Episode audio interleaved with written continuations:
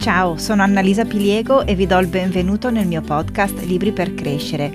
Attraverso i libri per l'infanzia vi parlerò di come possiamo diventare più consapevoli e sereni, per poter così far stare bene anche i nostri figli. Buon ascolto!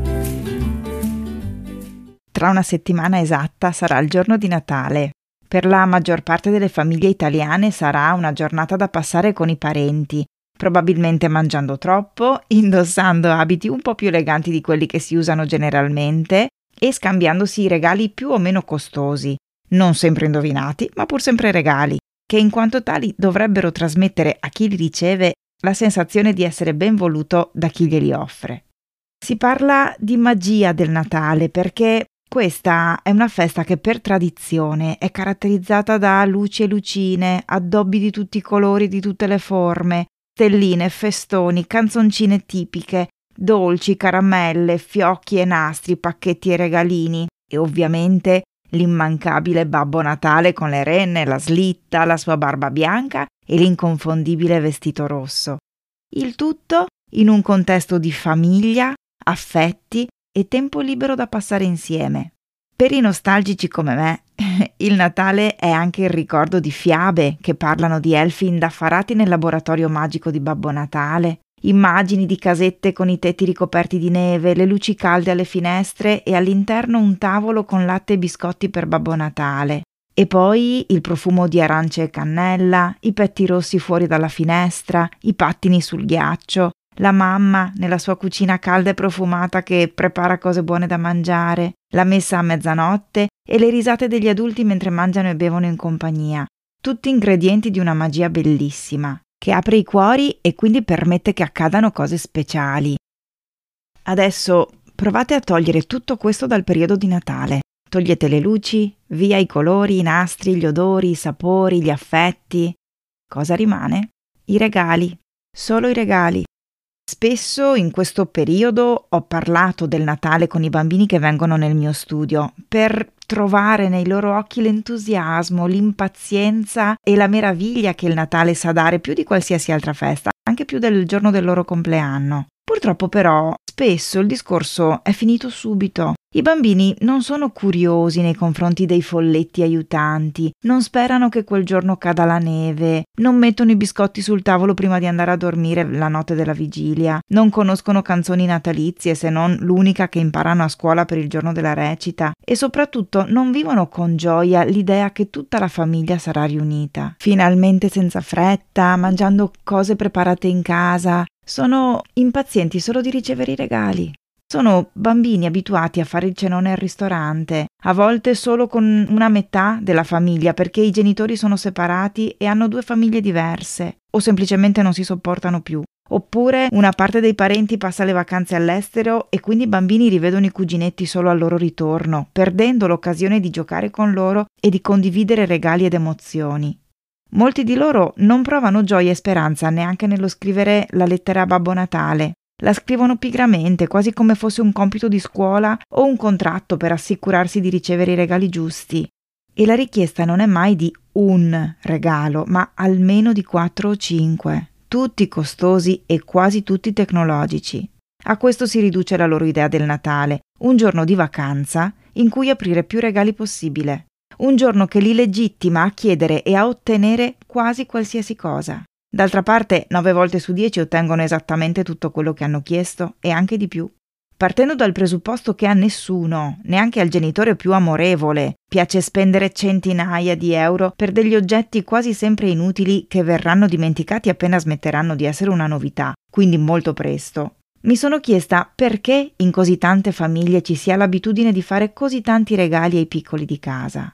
Perché non basta più il regalo di Natale, ma serve necessariamente mettere sotto l'albero tutti i regali richiesti?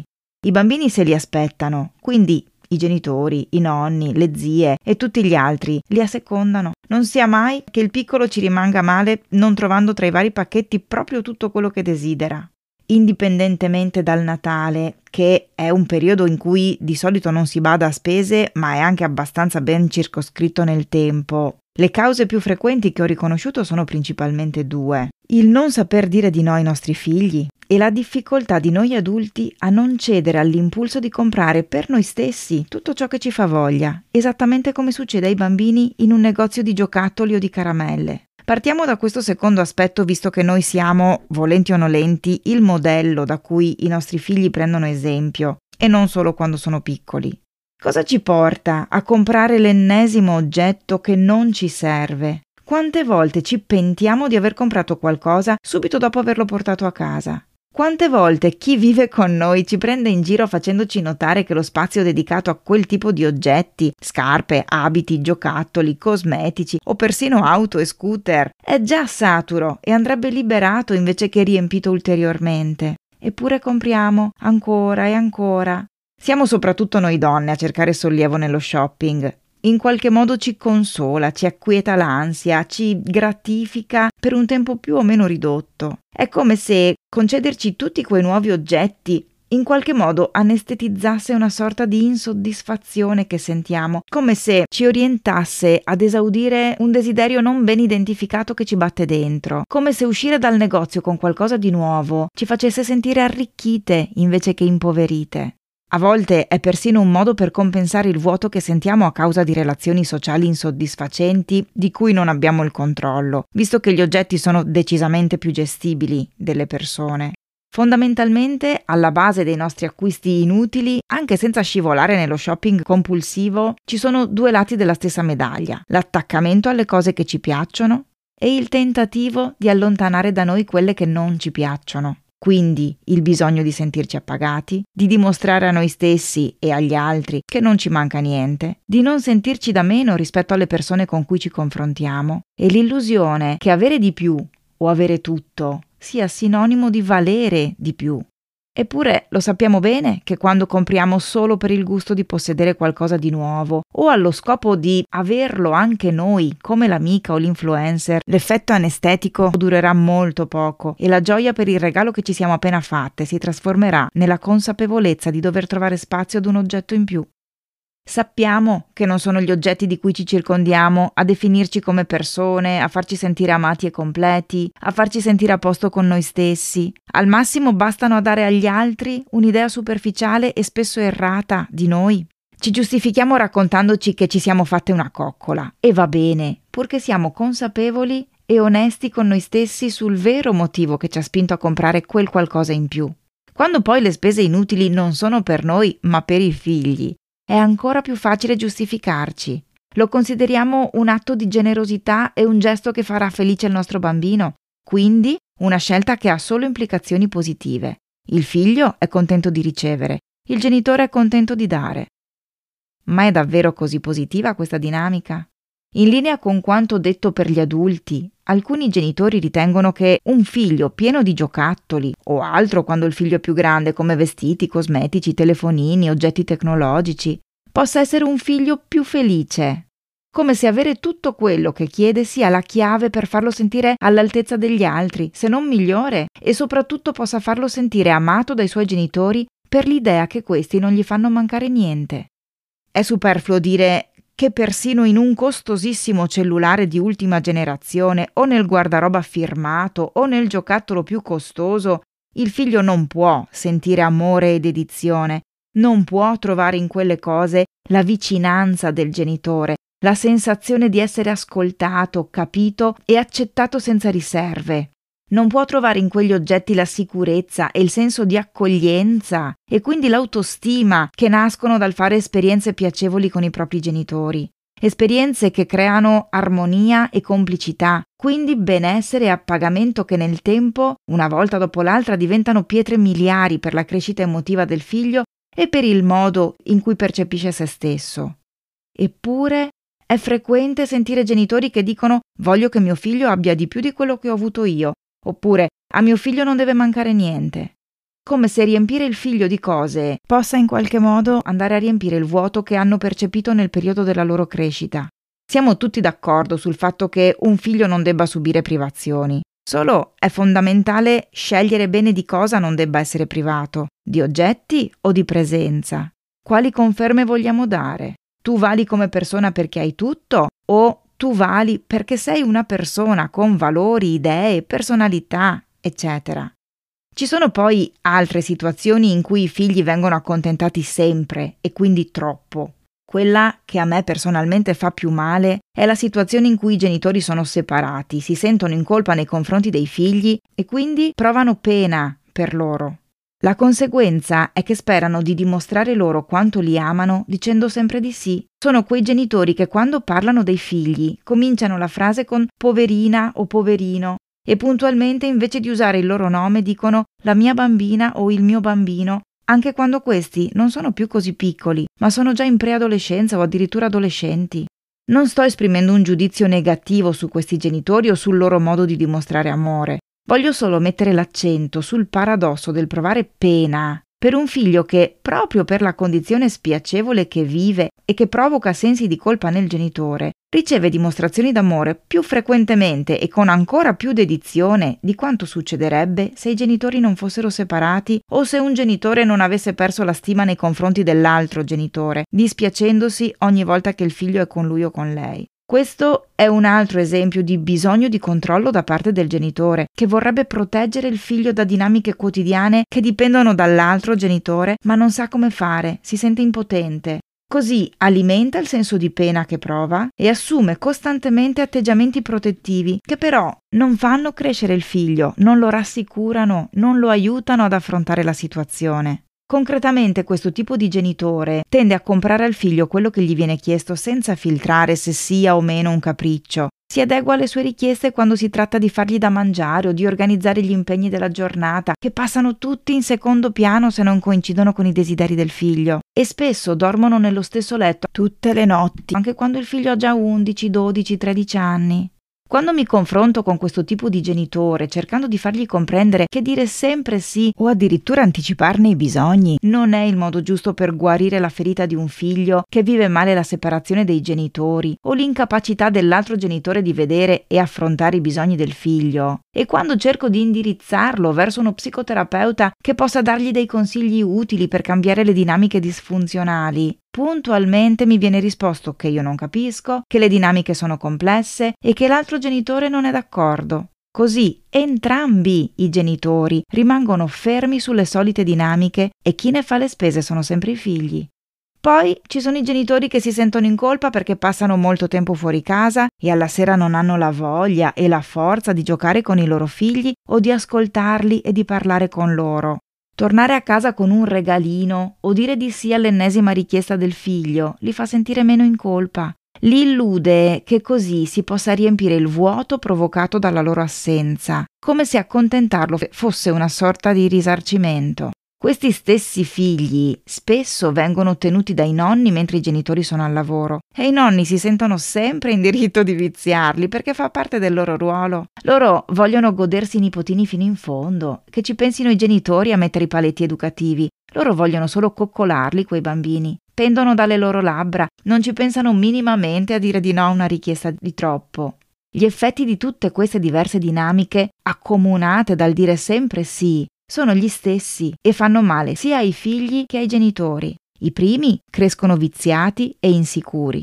I secondi rischiano di perdere il controllo sullo sviluppo emotivo del figlio e assumono ai suoi occhi il ruolo di chi deve compiacerlo. Di fatto, un figlio viziato può assumere atteggiamenti da piagnucolone, da pauroso, da diffidente o al contrario da prepotente, da aggressivo, da insofferente. In ogni caso, è un bambino o un ragazzino che non sa accettare i no, che non riesce a rimanere sereno quando non riceve quello che desidera e in un modo o nell'altro richiede attenzioni per la necessità di ricevere conferme e reiterare le dinamiche disfunzionali a cui gli adulti di riferimento lo hanno abituato.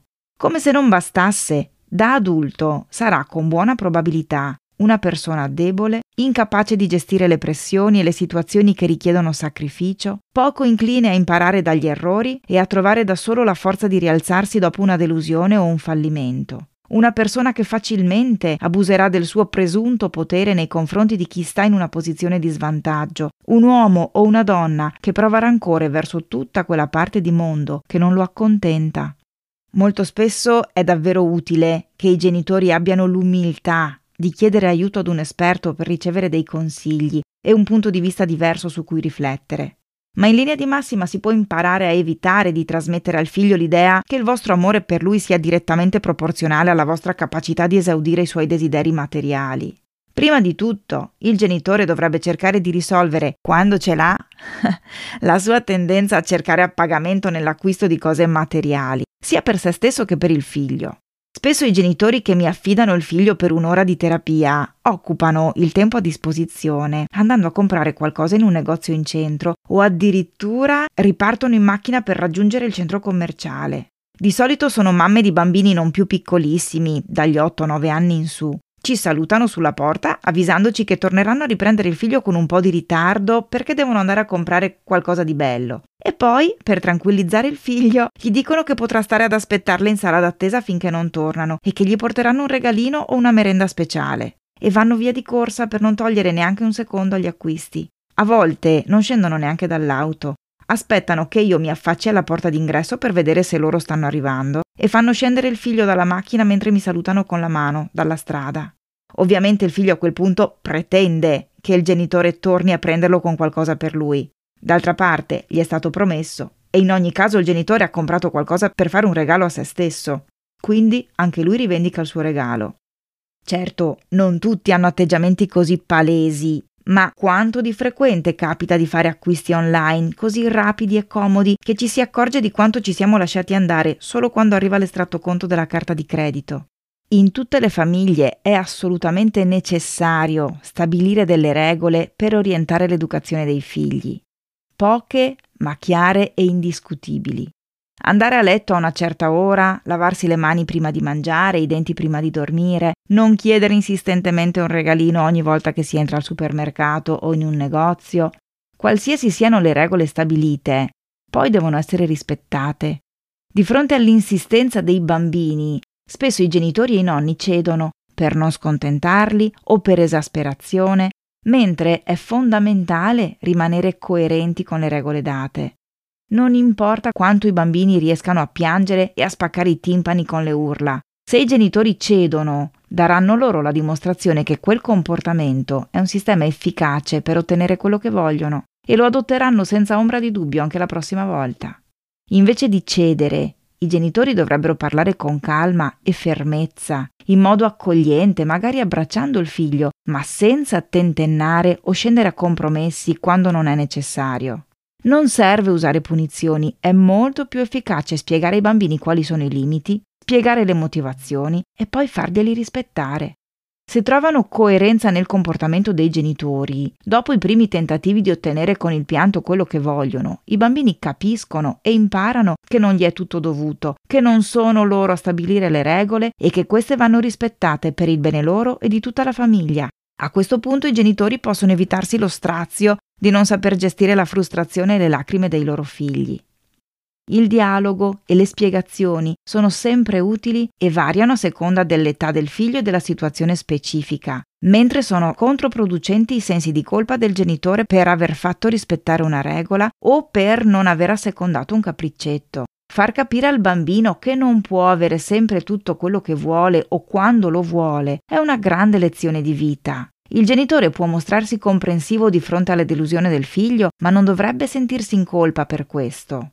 Invece di continuare a comprare a vostro figlio il giochino o la bustina con il pupazzetto da collezione ogni volta che passate davanti al giornalaio, invece di comprargli la pizzetta ogni volta che incolla il naso sulla vetrina del panificio, invece di comprargli il gelato solo perché vi rinfaccia che non glielo avete comprato neanche il giorno prima, invece di fargli trovare dieci regali sotto l'albero di Natale, regalategli tempo di qualità, Regalategli esperienze di vita piacevoli, che gli rimangano dentro come tasselli di crescita positiva, come ricordi di un tempo speso bene con uno dei suoi genitori o entrambi. Regalategli dimostrazioni di stima e di affetto, riconoscimenti sinceri e sguardi amorevoli. Dategli regali che abbiano un valore affettivo, non materiale. Trasmettetegli valori che li accompagnino per il resto della vita. Insegnate ai vostri figli a lasciare andare piuttosto che a trattenere, ad essere felici per quello che hanno piuttosto che a desiderare quello che hanno gli altri, a non dare per scontato di poter avere tutto e subito. Questo li aiuterà, come aiuta noi adulti, in ogni ambito della vita,